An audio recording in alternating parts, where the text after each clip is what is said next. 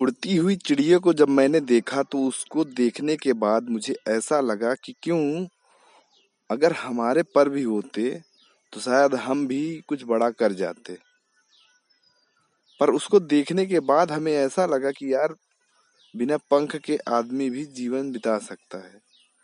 सोचने वाली बात बस इतनी है कि आप अपना नज़रिया किस तरीके से रखते हैं? आप दूसरों को देख के उसके ऊपर उससे रिलेटेड अपनी सोच रखना चाहते हैं या आप अपने हिसाब से अपनी सोच रखना चाहते हैं? आप देख सकते हैं दुनिया में, समाज में बहुत से ऐसे लोग हैं जिनके पास हाथ, पैर, दिमाग सब कुछ सही है।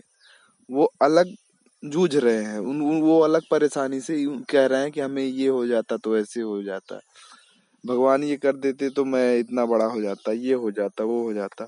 वहीं एक आदमी ऐसा भी है जिसका एक पैर टूटा है, लेकिन वो दिन रात मेहनत करके पैसे इकट्ठा करता है और अपना घर परिवार चलाता है। क्यों? क्योंकि उसको ये मालूम हो जाता है अच्छे तरीके से कि जब तक मैं नहीं करूँगा, तब तक मुझे कोई भी मदद करने वाला नहीं है। और मेरे पास जो था, जो देने वाले ने मुझे दिया था, वो ऑलरेडी गुम हो चुका है तो मैं उससे और क्या चीज़ मांगू? बस यही फ़र्क होता है कि कुछ लोग कामयाब हो जाते हैं और कुछ लोग नौकर ही बनकर रह जाते हैं। अब सोचने वाली बात यह है कि आप नौकर बनना चाहते हैं या कामयाब? रियलिटी सबको पता होती है कि हमें कुछ न, हम किसी को ब्लेम करने से अच्छा है, हम काम करें। हम काम को छोड़ के बाकी सब कुछ कर जाते हैं, जिसकी वजह से हम जहाँ आज हैं, वहीं बीस साल बाद भी खड़े रहते हैं।